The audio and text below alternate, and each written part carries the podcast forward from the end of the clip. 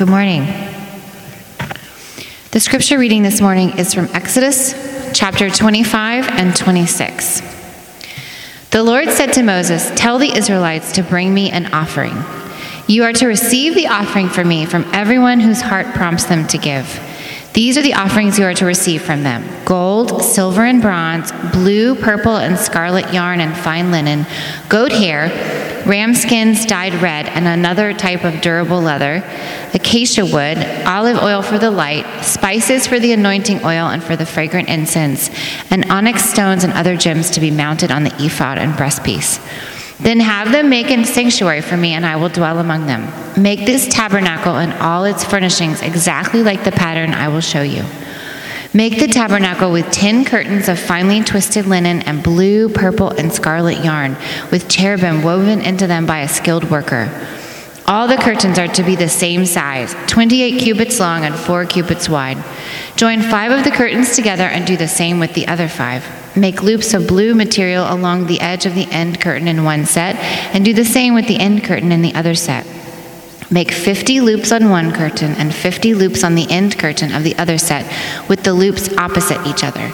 Then make 50 gold clasps and use them to fasten the curtains together so that the tabernacle is a unit. Set up the tabernacle according to the plan shown you on the mountain. Make a curtain of blue, purple, and scarlet yarn and finely twisted linen with cherubim woven into it by a skilled worker. Hang it with gold hooks on four posts of acacia wood overlaid with gold and standing on four silver bases. Hang the curtain from the clasps and place the Ark of the Covenant Law behind the curtain. The curtain will separate the holy place from the most holy place.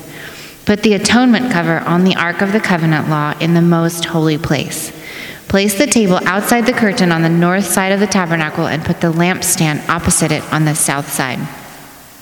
For the entrance to the tent, make a curtain of blue, purple, and scarlet yarn and finely twisted linen, the work of an embroiderer.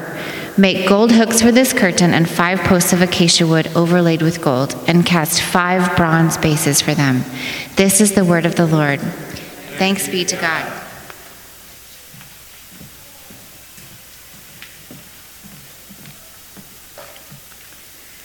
Buenos días.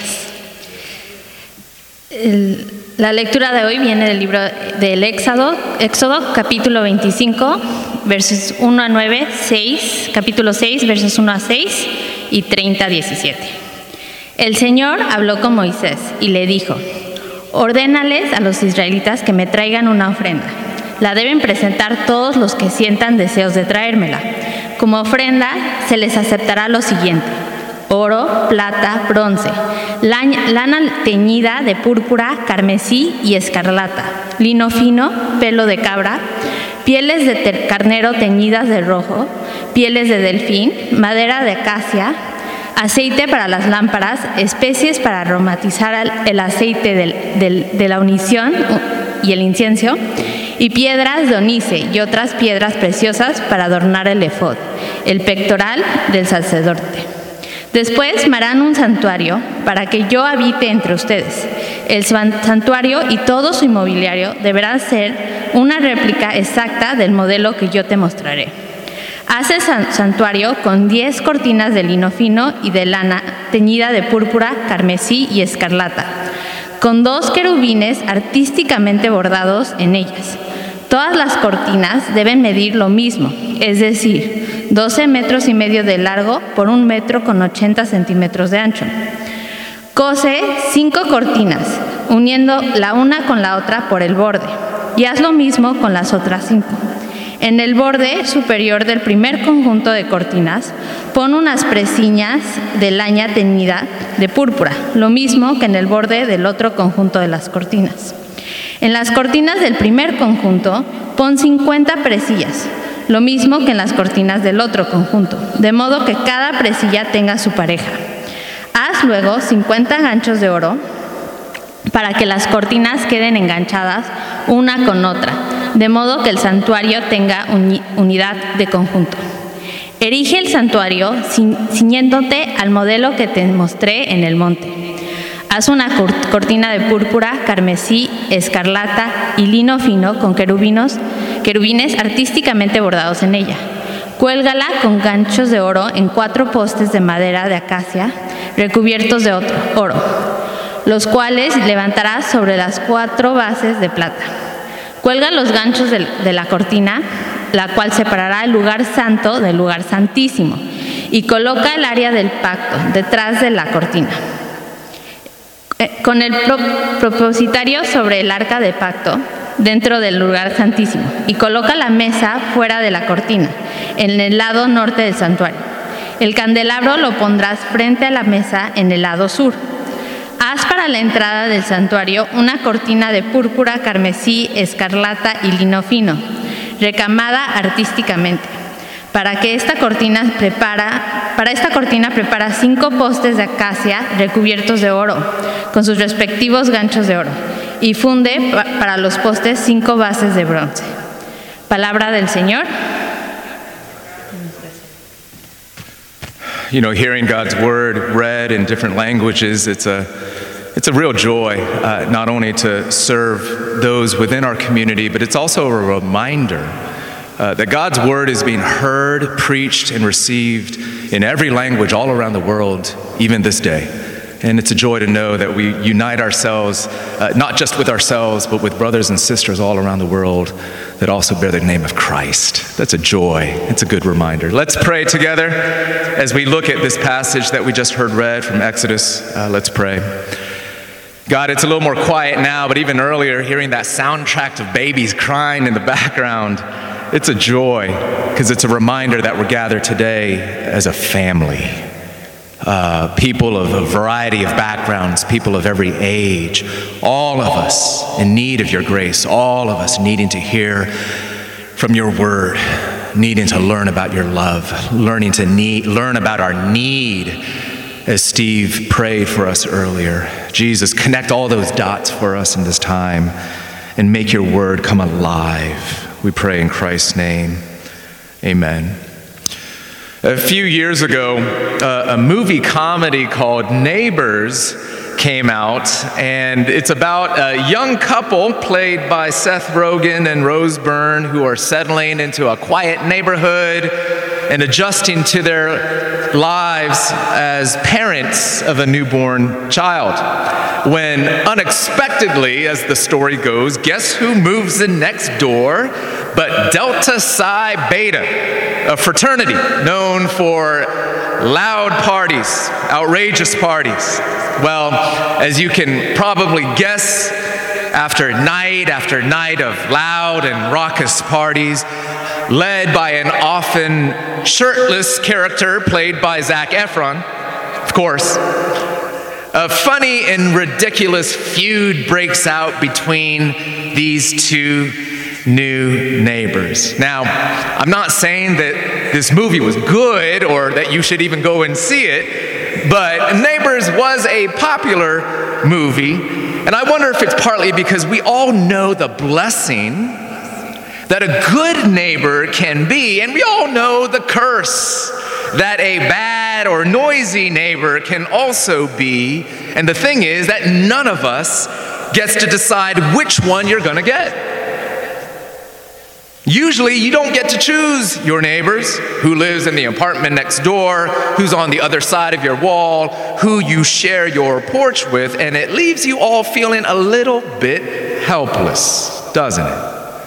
So you can maybe imagine the relief and even the joy that you might feel if you were one day to learn that the best of all neighbors, the most unimaginably generous, kind, and reliable, and thoughtful, and honest, and forgiving, and responsible neighbors, the best of all neighbors, chose to live next door to you.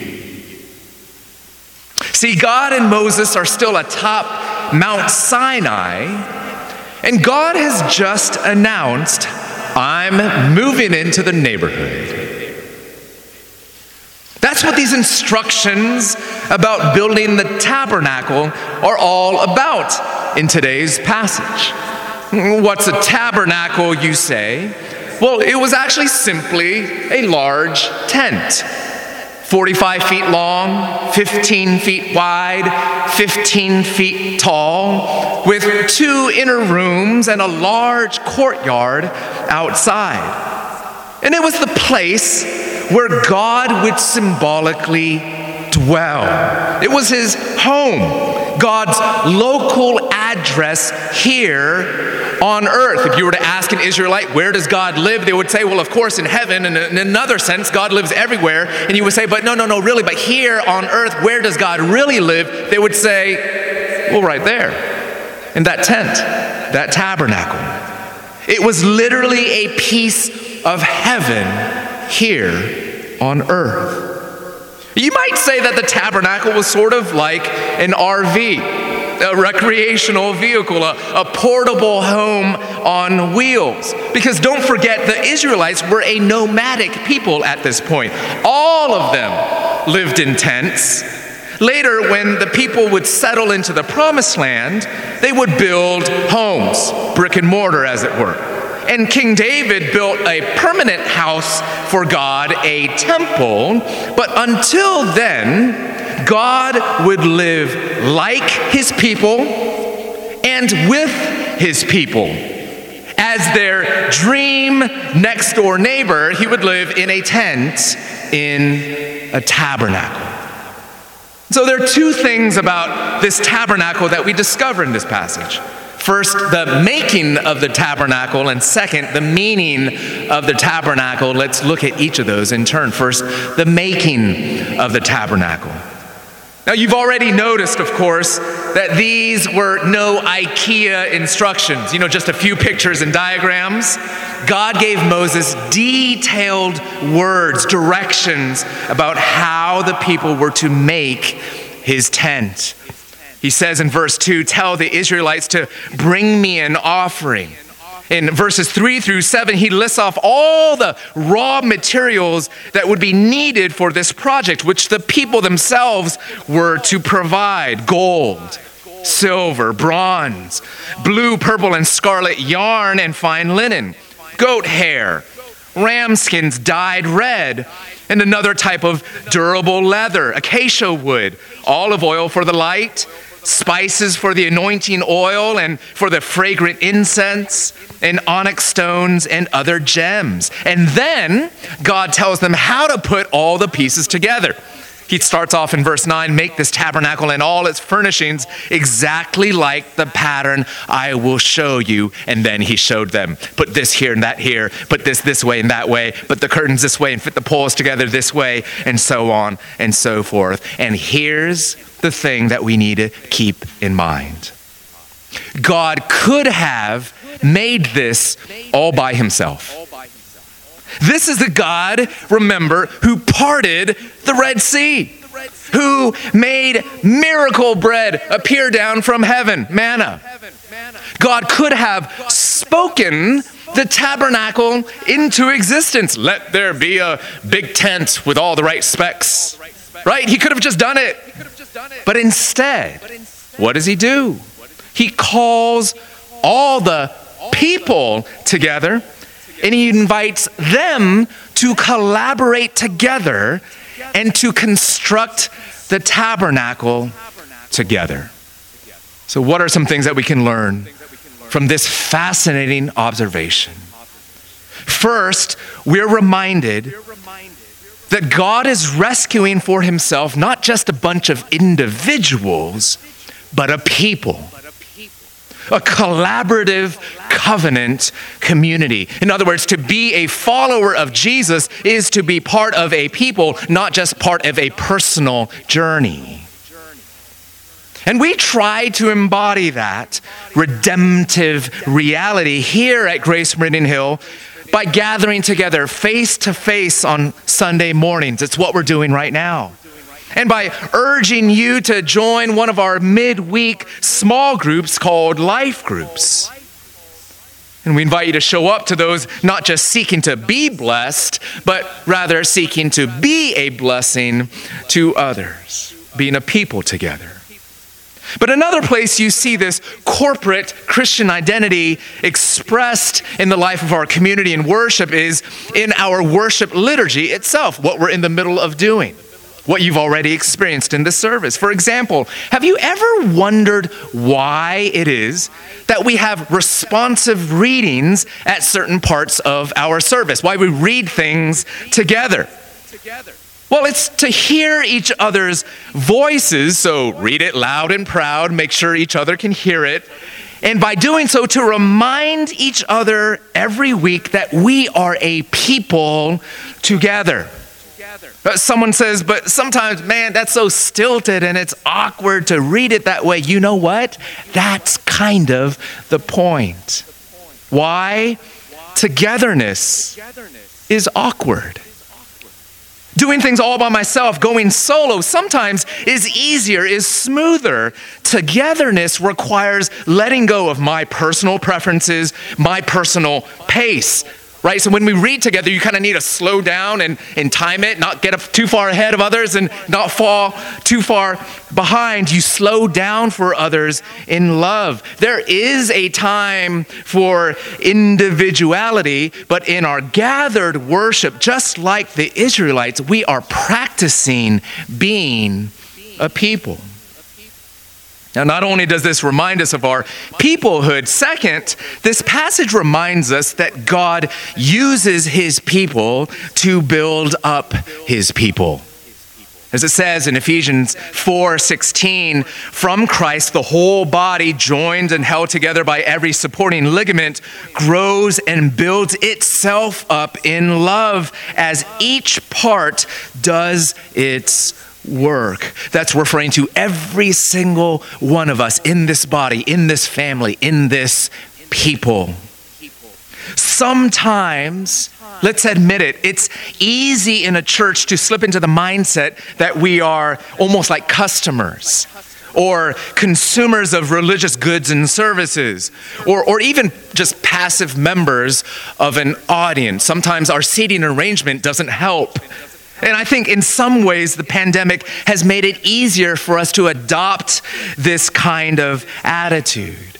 But God invites us to be the opposite, to be vital contributors and active participants in covenant community life. Not a fan in the crowd, but a player on the court. Uh, March Madness is about to start, so we got to slip that metaphor in there. Not a fan in the crowd, but a player on the court. And one important way that we do that is by sharing our skills and our things with one another. Our skills, three times the passage mentions the need for a skilled worker in verse 26 and 31, and an embroiderer in verse 36. Bring your skills into the community as a way of loving one another, whether if that skill might be baking or administrating or painting or teaching or lawyering or designing or loving and picking up small children, whatever it might be, bring your skills. And the Israelites knew that everything they had was given to them by God, and so their hearts prompted them to give. We're told in verse 1 it was a free will offering, it was an overflow of their hearts of joy and gratitude. Out of that overflow, they contributed their gold, their silver, and bronze, their things. And so have you. This is perhaps a good time to say thank you for all the ways that so many of you have supported the church financially. You've done so, especially in this past year, even despite the uncertainties of the pandemic. And you gave what you could you know, just like the Israelites, some contributing jewels, fine linens, expensive dyes, others contributing olive oil and goat hair. All just according to their ability, all of it pleasing to the Lord, all of it. Offerings at our church continues to be steady. And after a few years of financial challenges, our budget is more stable than it's been in years. Praise God. Of course, as we talk about this call to share our things in community, we're talking not only about money, but also our stuff. Now, I love the generosity with which so many of you have provided meals good meals for other people in our church when somebody's had a baby or when someone's just been slammed by a hardship in life. We've all been there, we've all needed that. Keep doing that. Care for one another. Give the stuff of good food and drink to one another. You know that fried chicken that you bring over, that sandwich? That's gold for the tabernacle, you see. And I love the way that I see our, our members, you giving and, and taking and, and lending your stuff over our church's community life list serve. Keep doing that. You know, hey, I've got some furniture. Does anyone need it? You know, that's not just spring cleaning, that's gold for the tabernacle. Uh, I mean, the church should almost be its own free cycle site, right? Where we're constantly swapping tools or pack and plays or, or a blender.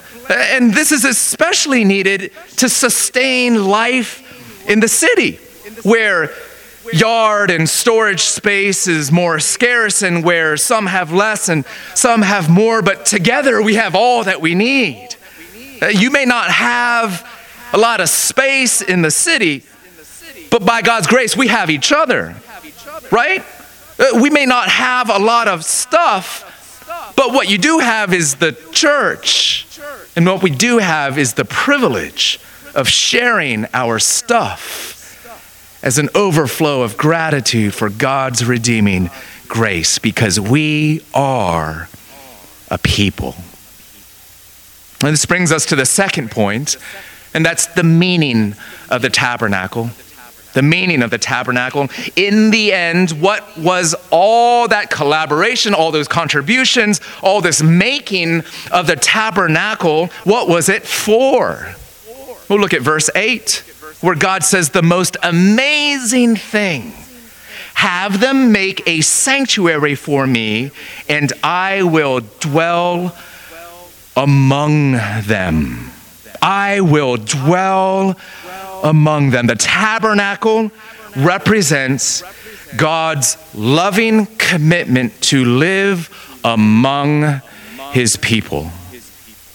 Not just near, not just with, not just beside, but among his people in the middle of our daily lives, embedded in our ordinariness, enveloped by our pain, surrounded by our brokenness. This is our God. God moved in next door.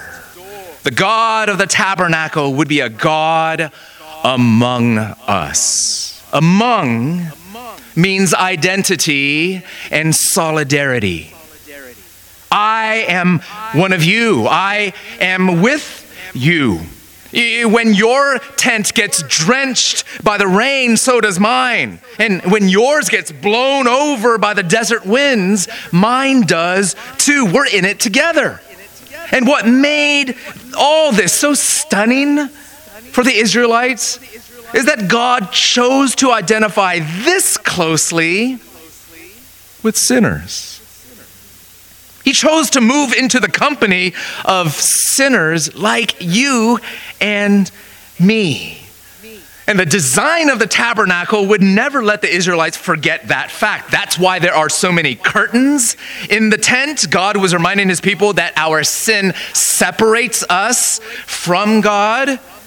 But you also heard in the reading references to the ark and the atonement cover and the altar, all the furniture and equipment for sacrifices that would be offered at their tabernacle because guess what? God would always make a way for atonement for our sins, for forgiveness, for a way for us to be reconciled to God even as sinners. God Himself would bear the cost of living that close with sinners.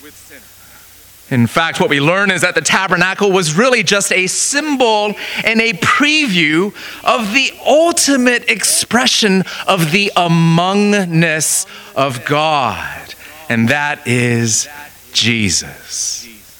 We're told in John chapter 1, verse 14, these words The Word became flesh and made his dwelling among us.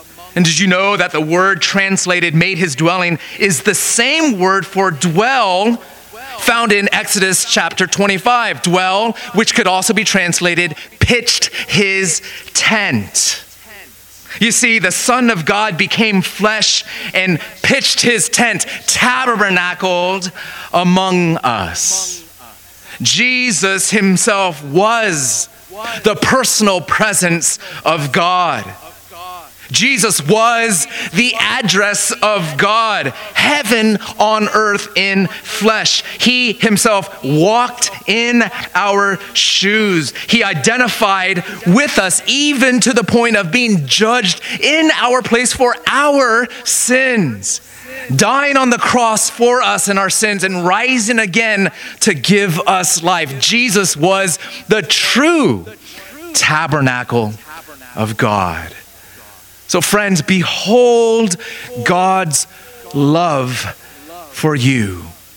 Because we were the proverbial bad neighbor on the block, and still are. Let's be real. Yet God moved in next door and pitched his tent right in the midst of our broken tents. He did not, God does not stand far off. No matter how repulsive you might think you are, no matter how morally ugly you might think you are, no matter how much you believe that you might have disqualified yourself from being in the presence of God in Christ, He makes you qualified. In Christ, He makes you His beloved. In Christ, He makes you among. He's not a stranger either to your sufferings. He is in it with you, among us, saving, helping, keeping, forgiving, loving you and me. Do you know his tabernacling love? Do you know it, dear friends? Do you want to? And when we come to experience this love, we begin to realize that we ourselves are called to love others like Jesus loved us. In fact, do you know that 1 Corinthians 3 and 1 Peter 1 tell us that we, you and I, our ratty little gathering here, we are God's tabernacle, His temple.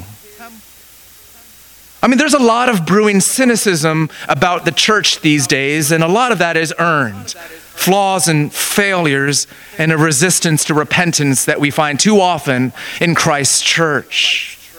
A lot of cynicism about the church, but, but dear church, brothers and sisters, do you understand that Scripture tells us that you are the unique address of God in the world? You are where people, hungry and thirsty and dying people like us, will find the personal presence of God. You are his personal presence in this community, this neighborhood, and this city. So, so who then do you need to identify with and move towards? Uh, whose struggles? What griefs? Whose lives? How, how can we be vessels of the personal presence of God living among the people in this place? And this is one of the reasons why we cherish and love being a neighborhood church, because proximity enables a, a kind of tabernacling community, doesn't it? A, a tabernacling ministry where there's just more natural opportunity where we can rub up against each other's shoulders and be in life together and together with our neighbors, rejoicing together, weeping together, finding victory together, struggling together, bearing each other's burdens together. John Perkins, who's the, the founder of the Christian Community Development Association, has taught that this idea is especially important in learning how to love the poor and the disenfranchised. He speaks about the importance of relocating to communities in need and living among the poor. Listen to what he says. Living out the gospel means desiring for one's neighbor and neighbor's family that which one desires for oneself and family. Living out the gospel means sharing in the suffering and pain of others. How did Jesus love? The word became flesh and dwelt among us, John 1:14. Jesus relocated. He became one of us. He didn't commute back and forth to heaven. Similarly, the most effective messenger of the gospel to the poor will also live among the poor that God has called the person to. By relocating, a person will understand most clearly the real problems facing the poor, and then he or she may begin to look for real solutions. For example, if a person ministering in a poor community has children, one can be sure that person will do whatever possible to ensure that the children of the community get a good education. Perkins writes relocation transforms you, them, and theirs to we, us, and ours. Effective ministries plant and build communities of believers that have a personal stake in the development of their neighborhoods. Friends, this is one of the reasons why we are intentionally located in this city. Not because cities are cool, though they are, but because cities bring us near to one another and near to people of all walks of life. And brings us specifically in relationship of mutuality together with those who might be mired in poverty and where Christ in his heart calls us to move toward, to live among in love. What can you do? What can we do to be more among those who face the challenges of poverty? And for some of us, it might even mean moving physically to an area perhaps where you are more side by side and in and among our dear neighbors. What might the tabernacling love of Christ compel you to do as you seek to tabernacle among your neighbors. And as we do, we of course give glimpses of that very love of Christ. And we look forward to this day, giving glimpses of a day when the tabernacling love of God will cover the whole earth as waters cover the sea.